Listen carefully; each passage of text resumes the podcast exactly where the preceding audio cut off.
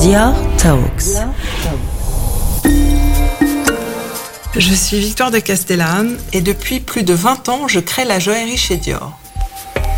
Dans la série de podcasts Dior Talks Joaillerie, j'ai voulu parler du bijou avec des personnes que j'admire et qui chacune dans leur domaine d'expertise apportent une clé de compréhension à l'univers de la joaillerie. Il et elle sont philosophes, psychanalystes, critiques d'art, historiens ou ethnologues.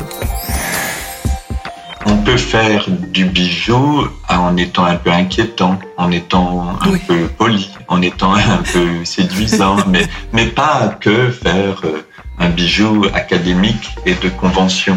Cette idée que la fleur n'est pas cette image de l'innocence ou de la Voilà. pureté ou Exactement.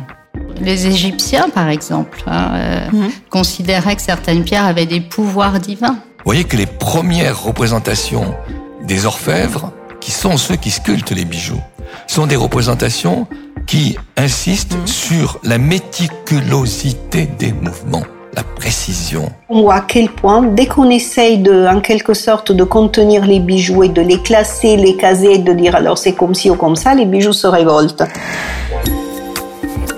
Je vous invite à venir partager ces moments d'échange avec moi dans ce nouveau programme.